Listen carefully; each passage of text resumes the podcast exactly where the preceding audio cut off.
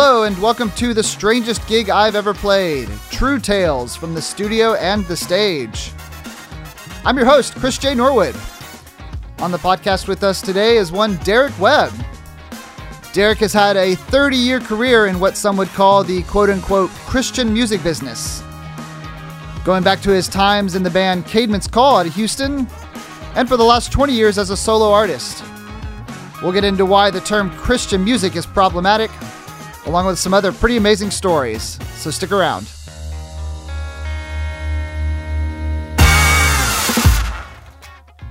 I hope everyone is doing well. The holidays are upon us. It's the perfect time for sitting around, eating a bunch of food, getting all fat and sassy, and listening to your favorite music podcast.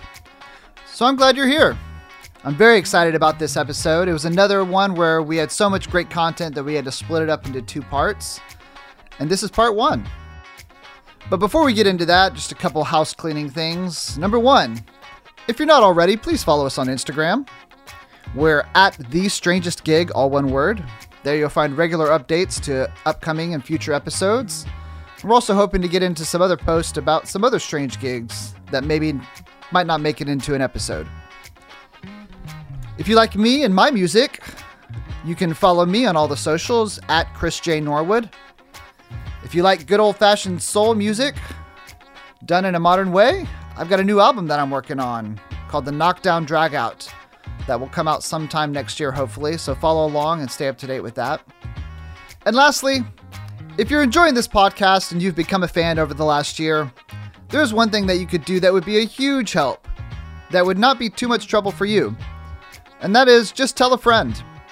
Tell somebody you know that you think would get a kick out of it, that would enjoy the stories. Maybe they're a musician who's done plenty of their own strange gigs.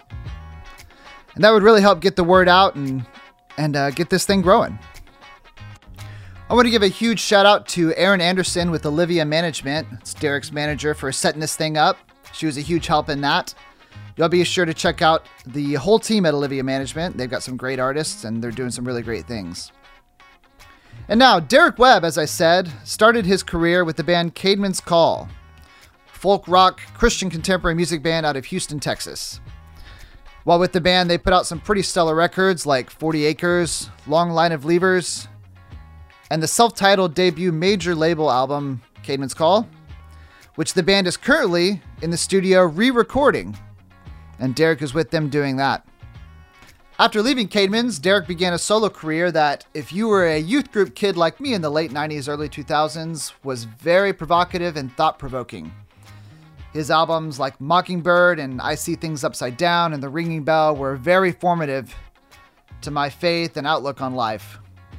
He was also at the forefront of a wave of middle class, blue collar musicians pioneering practices like house shows, giving away music for free in exchange for email addresses, which he did with his album Mockingbird. Following that, he went on to start the global online audio and book direct to fan distribution platform Noisetrade, helping other artists connect directly to their fan base. Noisetrade was eventually acquired by Pledge Music and is currently owned by Paste Media Group. Derek had so many great stories and insight about what it was like working in the quote unquote Christian music business for the last 30 years. And he gets into why that term is quite problematic. We also get into the story of one strange gig of his that I was actually at, as well as a couple more that were quite funny that we'll get into in part two of this conversation, which will come out later next month. I really enjoyed getting to talk to Derek, so let's go ahead and get into it. Derek Webb, thank you so much for uh, for being on the podcast. I've been a, a, big fan of yours for a long, long time, so this is this is quite oh. a thrill for me.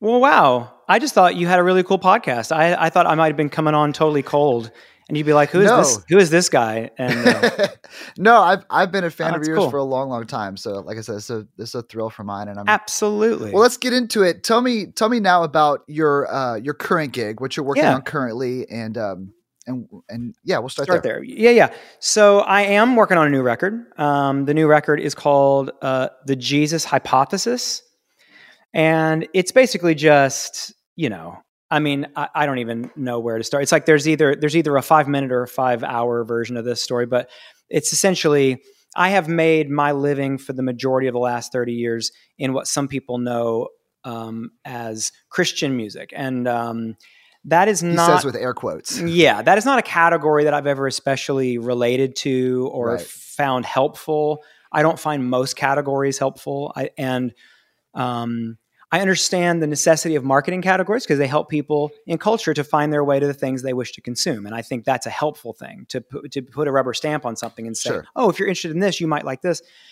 But that's not how most people use the term Christian anything, especially not Right. Christian music. These are the things, as you might know from billboards on the highway, from uh, for your local Christian mu- music uh, radio station. That you know, this is the music that is apparently safe for the whole family. This is the, you know, that this is like it's advertising some kind of safety, security, uh, truth, beauty that it cannot possibly uh, represent, and and most often i- is tends to be unfortunately the opposite in many cases because it tends to just kind of follow uh, lag about you know five or six years behind pop music um, Right. for the majority of its history. And I'm not trying to come down hard. It's just the place where I'm from. It's like the way you talk about your family who you love, but you also know them well enough to know um, all the worst parts. And so, Yeah. anyways, that's what I have spent. Like my, so I was in a band, Caedmon's Call, for uh, for 10 years initially, and then started my solo career after that. I've been in my solo career for like 20, but I also still do stuff with Caedmon's. Like we're actually doing a project right now. We're re-recording our debut record that came out 25 years ago. Yeah, And, that's uh, and I'm super excited about that. That's Yeah, That's it was just a crazy thing that we just kind of realized because we're all still friends. These are this is like Yeah. my family. I love these people. I've known them my whole life, and we realized that our debut record, we put two indie records out in the early '90s, but our first major label record was self-titled, and it came out 25 years ago, 90, 97, so 25 years ago. okay. And we realized that that record was out of print um, because the Warner imprint that we had done that record with had gone has gone out of business a long time ago. It got kind of Oh, okay. absorbed into the system a long time ago. And so that record you cannot find it, not on Spotify, not out anywhere. Oh, really? Wow. And no, it's not. It's probably our most popular record, but you can't find it. And so the idea came up um, since we don't obviously own that record, Warner does. Um, but Aaron Tate and I, who have written, wrote all the songs for Caedmon's over the years, we own the songs. And so it's like, well, we could do a, we could pull a Taylor Swift and we could just re-record it. Yeah. And but the band was nervous about that because I haven't played with the band. We have not done we had not done anything together in 10 years. And um, the band has not been even performing, really doing anything without me, even, you know, for a long time. And yeah. so we never like broke up, but we just kind of stopped working um, after a while. and Everybody got busy. But, anyways, the band was uneasy about whether or not there would be any demand for this. Like, would anybody care? It's been a long time.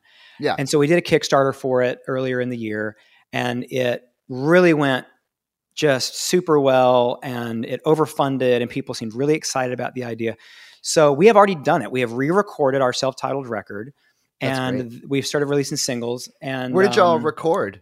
we did it here in Nashville. There's a an amazing studio run by a great friend of mine, Jordan Hamlin, uh, that's up north of town called Moxie, and um, it is just a fantastic, beautiful escape of a studio. And so we got up there. Half the bands in Houston, half the bands in Nashville, pretty much. And so we all uh, gathered here. We we did that. It came out really well. It's coming out in November. Um, for, Did y'all uh, try to do like faithful recreations or just try to do your own thing, a new thing? Right. That was kind of the big conversation. And Yeah. what we wound up doing was we since this is going to be kind of the quintessential version of this record that will exist because Yeah. it will be the one if you go looking ever anywhere from here forward it will be the one you find. Mhm. Um, we wanted there we wanted to retain the the nostalgic parts. Like we wanted when you heard the, the songs at least a lot of the songs we wanted if, if you knew that record if you cared about it if it occupied any space for you we wanted you to hear it and to immediately have those nostalgic feelings of we wanted that to take you back to that part of your life. We, we were not afraid in any way of that nostalgia. We think that that for us it was really sweet. Um, and yet there are oh and don mccollister who produced the original version who's a, a producer in um, atlanta georgia who we were just huge fans of and he'd produced all of our favorite music and he was like our moonshot of a producer and we were able to get him on that record Yeah. and he did such a good job producing it that the arrangements were just pretty solid and so there there wasn't a lot we could really do to improve some of them they just sounded great still to us Yeah. and and then there were others that we could not in good conscience record the same way again because we thought they we just it, they were so for us they just were terrible. And so and that's not don's fault. Oh, everything's good about that is don everything that's bad is us. But um anyways so we were able to on some of the songs radically reinterpret them. And then others we were able to just kind of update and and just Yeah. kind of bring some fresh energy to but so i think there's going to be some both um, but we're super stoked for people to hear it we are going to play just a couple of shows That's but just a couple we're playing um, two nights at the ryman auditorium here in nashville um, and then we're going to do one show in texas i think in dallas but we're like very super limited shows We're at in um, Dallas. so that's been a fun project. We're not sure yet. We're still nailing down the venue and the and Okay, the date um, for that one because that the the Dallas show was actually a stretch goal in the Kickstarter, so it happened That's pretty late stage in the yeah, in the campaign. So we're still putting that together. But uh, that's awesome. yeah, so I'm doing that. Have done. Am doing that, and then I, I guess I got on that rabbit trail to say, um, starting with Caedmon's and, and kind of since that's kind of been what I do. It, it, it for a lot of my life. Um, spirituality has been part of the grid through which I'm kind of looking at the world, and so you can't, as a songwriter, help but uh, um, write some of that as the fingerprints all over the things that you're Sure. writing. Just looking at the world to describe it, you're, it's going to come through. And so, um, but in the last 10 years or so, I've gone through what uh, some people call um, a process of deconstruction. Now, in Christian circles, at least on the internet, um, that's a word that if you ask 10 people, you'll get 10 different definitions for. So immediately I Right. stop using a word like Yeah. that um, because it's, again, not helpful like most categories, but kind of an audit of all your presumptions about invisible reality. Just an audit of those Yeah. things. Just see what holds true and rings true and, and over time, um, what doesn't. And I, uh, you know, I've just gone through some life change and kind of, you know, as you kind of lean your weight onto the things that you believe or that are part of your, you know, your story, that you find some things out and you want to be able to kind of hold those and revise those over time. So, um, about uh, almost 10 years ago, I made a record called Fingers Crossed, which was kind of my deconstruction record. That's kind of, I documented kind of the, the, that whole thing. Um, um, and, but it's a preoccupation and it's language that I love and know really well. And it's a space I really care about still. And a lot of my friends and family are still, and everybody, everybody is in some proximity to that space, I think. Um, Yeah. Most people are. And, um, at least are aware of it, care about it, are angry about it, have trauma from it. Everybody has a story though. And so for me, having gone through a pretty um, uh, radical kind of re, uh, deconstruction, you know, kind of a, you know, a hatchet to a thing, I kind of felt like, you know, there's parts of this that I think are good. There's parts of this I think are God doesn't get everything in the divorce, so to speak. There's parts Yeah. of this I think I, I need to bring with me that are good things. Some of it came from the spirituality and religion, and some of it didn't. Some of it I assigned to that, but were mine. And so there felt like there was a more delicate process to go through. And so to kind of go back into where I've been with a hatchet with a scalpel and just kind of to get a little more surgical and to do it in a healthier a place of strength and health as opposed to whatever I did before. And so that's what this new record, the Jesus hypothesis, that's kind of what it That's what great. it is. So Mhm. it's that, that's kind of that's what again that's what I do. I make no apologies about it, but um, you know it's uh, it's not going to be your typical uh, Christian record because I don't identify that way anymore anyway. So that's what That's I'm working great, on. It's yeah. almost done. It'll be out early next year. So that's kind of Plans for a tour and yeah, yeah. I I primarily interesting to your to the the topic of your podcast. I primarily at this point play house shows, and that has Yeah. been my rhythm for.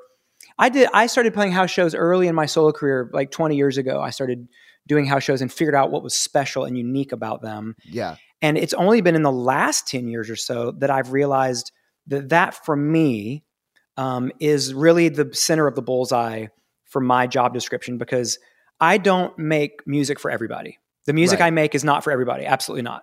And I'm not here to, to try to tell anybody that is. And in fact, it's for hardly anybody, my music.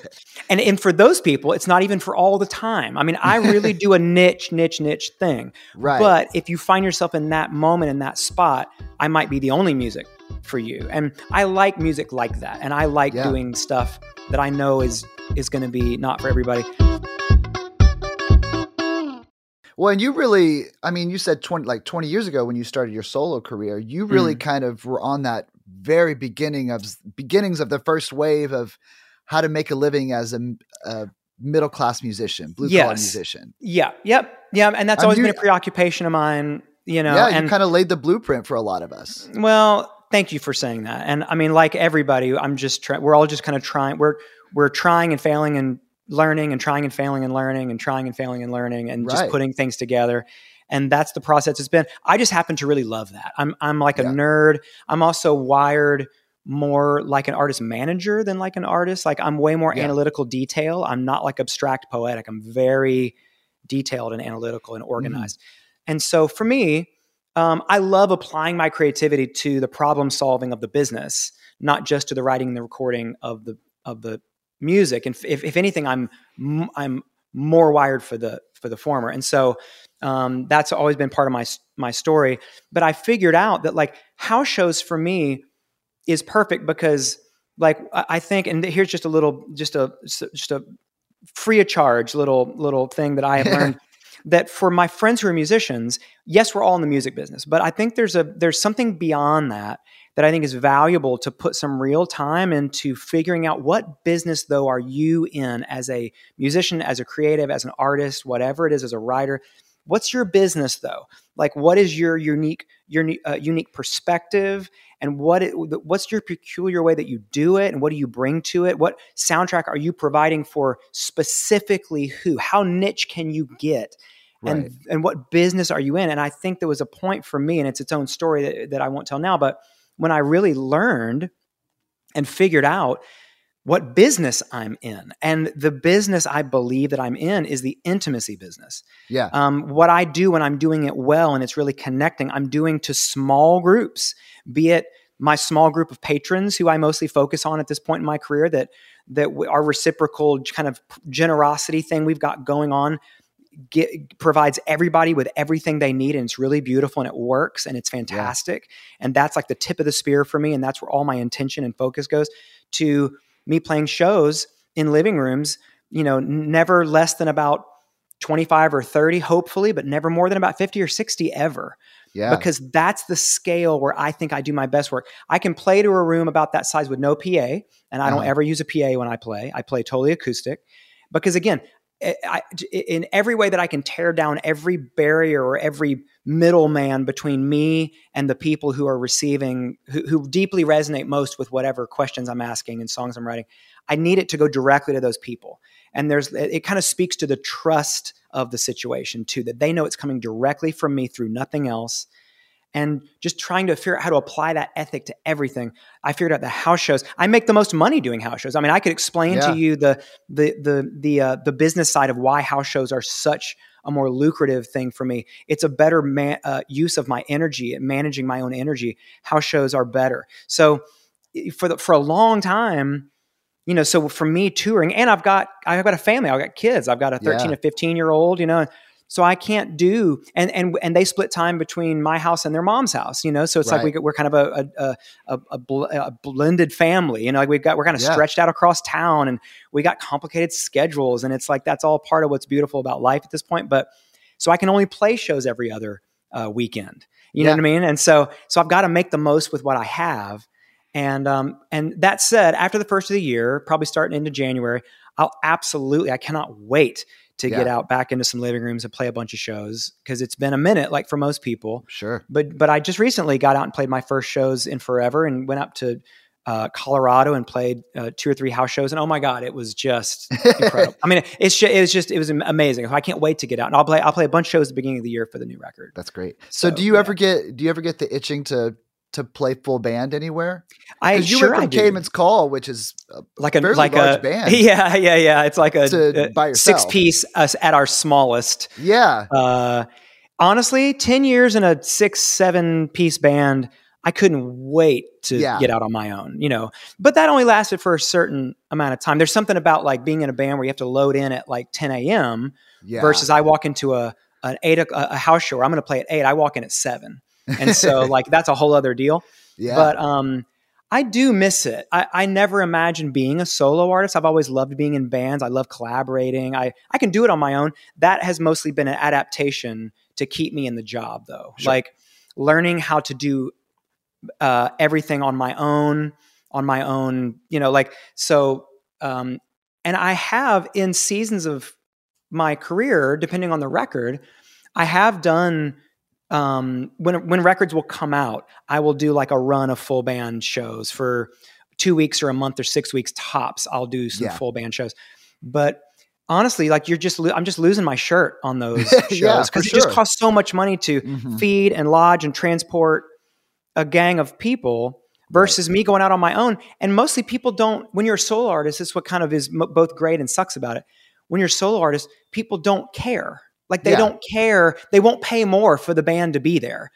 And so if I show up by myself, then then this amount of people show up and they'll pay about this per ticket. If I Right. show up with a full band and I lay out, you know, all this money to to put that together, it's the same. And so um, it, for me over the years, depending on the record, it's kind of been like a if the record really needs it and if it sounds really fun I can't resist it, then I'll just kind of save up my money and go Yeah. and kind of lose a bunch of money for a couple of weeks playing songs or playing shows that I think really advertise the spirit of the record well, just because that's like a really fun way to do it.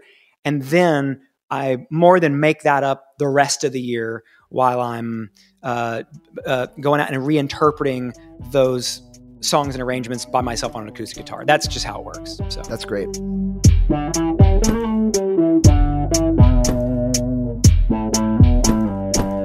So I did have one that I wanted to ask you about specifically, a gig of yours that I was at.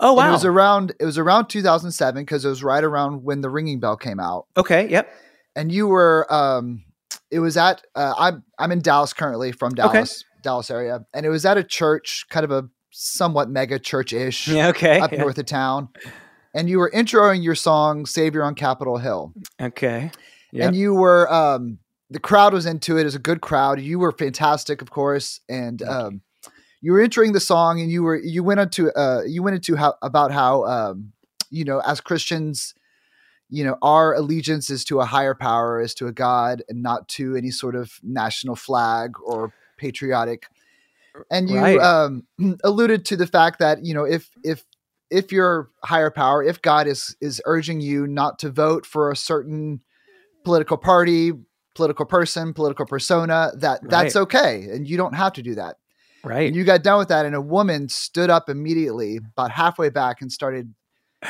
arguing with you in the middle Yeah. of the concert around Absolutely. everybody yeah, yeah, and saying well my you know my son you know is fighting in iraq yes, to to you know fighting for our freedoms and um and these rights to vote and the rights to whatever and that's right. I- I found it so fascinating. You handled it so well. Um, she got mad and stormed off, which was her right to do. Uh, but you continued with the concert and sure. played a great concert. So did did that kind of thing happen a lot? Oh yeah. And does it still happen a lot? Um, I can't believe you were there. That's so much fun. Do you Um, remember that first of Oh all? yeah. Oh yeah. Sure. Oh, you But do. does- okay. I do. I do remember that night in Dallas. Um, a- but but I but it does happen a lot.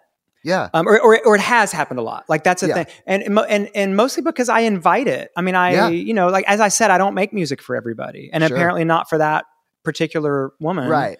But um, and that's okay. That's absolutely okay. Um, because everybody has different opinions, and everybody has that's all fine. But um, I do remember it, and um, you know, in in my career, I've had seasons where some of so I've always said um, that the the job description of an artist is to look at the world and describe it. That's the job. It's really as simple as that. Don't overcomplicate it. Look at the look at the world. Tell us what you see.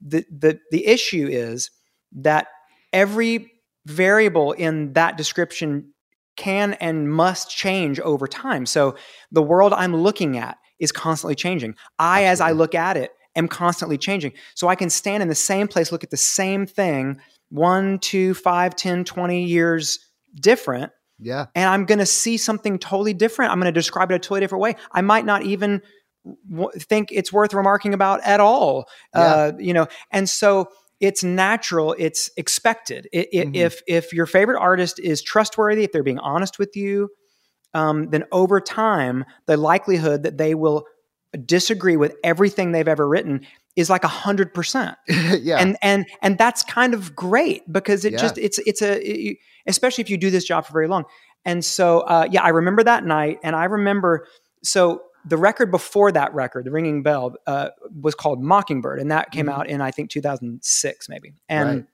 that record was a fairly political kind of record. It was like um, I think I was probably going through somewhat of like an awakening about um, how I would look through the grid of my spirituality at po- politics and the political system and how to navigate that.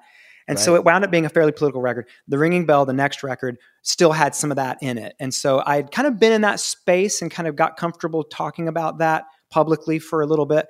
And uh, and so I remember like when I was touring, and this so th- this will go right to right to why we're here. But like I remember when I was touring uh, Mockingbird, and and I have had this bad habit over the years of going. I love going out and playing kind of preview shows before the new record is out, but when I'm Yeah. done with it, so Mhm. it's all done, but no one's heard it yet, and I Yeah. book a bunch of shows, and people come out and they have no idea what they're in for. Right. And so, and I always have this habit of doing it. I'm about to do it. I'm going to do it. I'm, I'm, I'm for sure going to be playing shows before Jesus Hypothesis comes out, and people will have to come in and react live in the room, and and maybe people will leave. It's harder to leave a house show because everybody sees you, but, Yeah. um, but anyways, so so um, a f- just a year before that, um, I was touring Mockingbird, and I think it was in maybe not Dallas, but I think it was in Texas somewhere that I was playing all the, I was playing a lot of new songs and no one had heard them. And progressively over the night, it was in a small church. And I don't only play churches, but, um, Right. but back then I played a lot of churches right. and it was in a small church. And w- with every new song, it would thin out. People would leave. and I think I started with about maybe five or 600. By the end of the night, I think I probably had less than 200 in the room. wow. And I remember after one song in particular, I remember like what must have been like a youth group and their leaders, they were like, okay, that's it. You know, they, they probably felt like some some responsibility. And so they like a, a chunk of folks got out and kind of left. And and I remember the end of the night going back and talking to the promoter who was probably like the col- the college minister or something there who Yeah. had and he was mortified. He was he came to find me. He was like, "Oh my god, I'm so sorry. Like I just, I can't believe this happened. I'm so sorry." And I was like, "Dude, this is the best night of the tour so far. That was fantastic. Like that's why I do it. Like I'm not yeah. trying to get people to like what I'm saying. I'm trying to get people to listen to what I'm saying. And I like a response. I don't care if it's standing and clapping or standing and leaving. I just like a response. Like that's kind of what I do. That's why I do it. I like to give people things to respond to and to react kind of to. That's that's part of how I write it. That's part of what I've what I'm doing. And Yeah. so I love when somebody is willing to lose their cool and I mean that in a good way, to not be so cool that you just mm. sit there, but like to respond. Like either get up and run up to the front and put your hands up and dance and clap or get up and shake your fist and argue with me and run out. But like I love and respect both of those responses the same. Yeah. That's when- fascinating. But if I'm singing a song that I I, I have designed to be constructively provocative, and people are just kind of sitting and looking at their phones, I'm so bummed out. It sucks. and house shows kind of keep it from happening too, because you can't Yeah. hide out in somebody's living room. You can't hang in the back with a beer in the dark. Like you're Right. literally right there in front of me on the couch. Mhm. You have to pay attention. So I love it. Um, anyway. so did you get more response? Have you gotten more responses like that maybe at house shows as opposed to some of the larger venues? Um, you know. I think people feel kind of emboldened in larger venues because you can yell something and then be immediately anonymous. Like Yeah. people kind of look like, where'd that come from?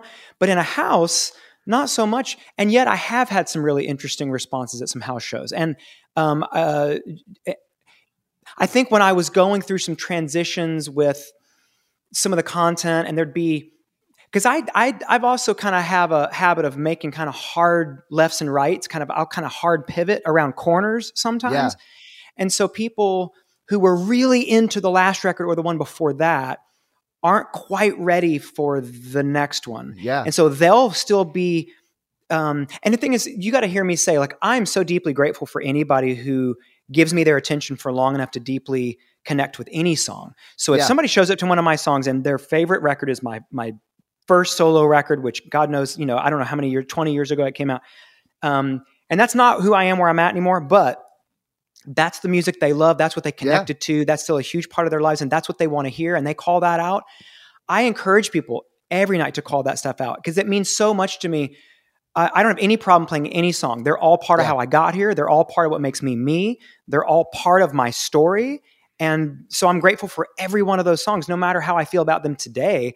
I mainly feel grateful for them if they've connected me to you. Yeah. And so I'm grateful for all the songs.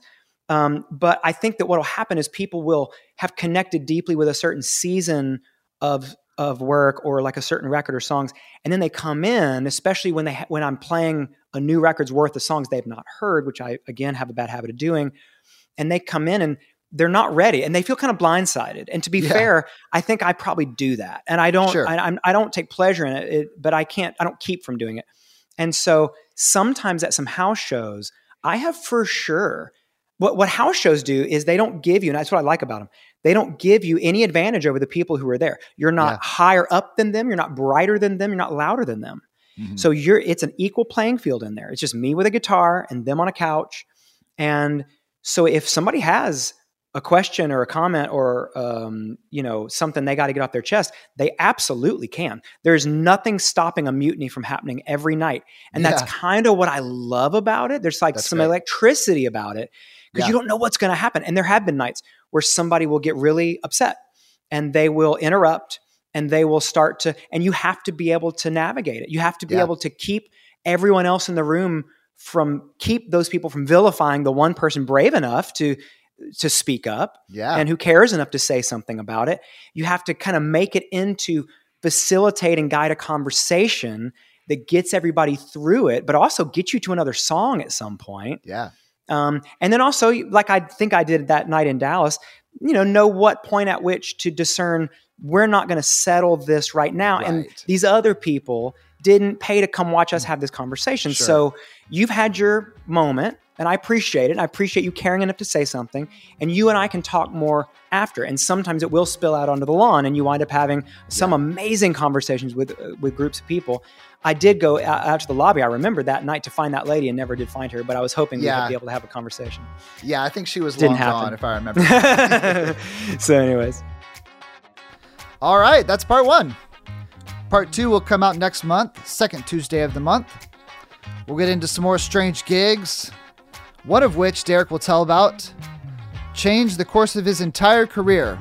It's pretty fascinating and a really great story, so I hope you'll tune back in for that one. In the meantime, please check out everything Derek's got going on, derekwebb.com.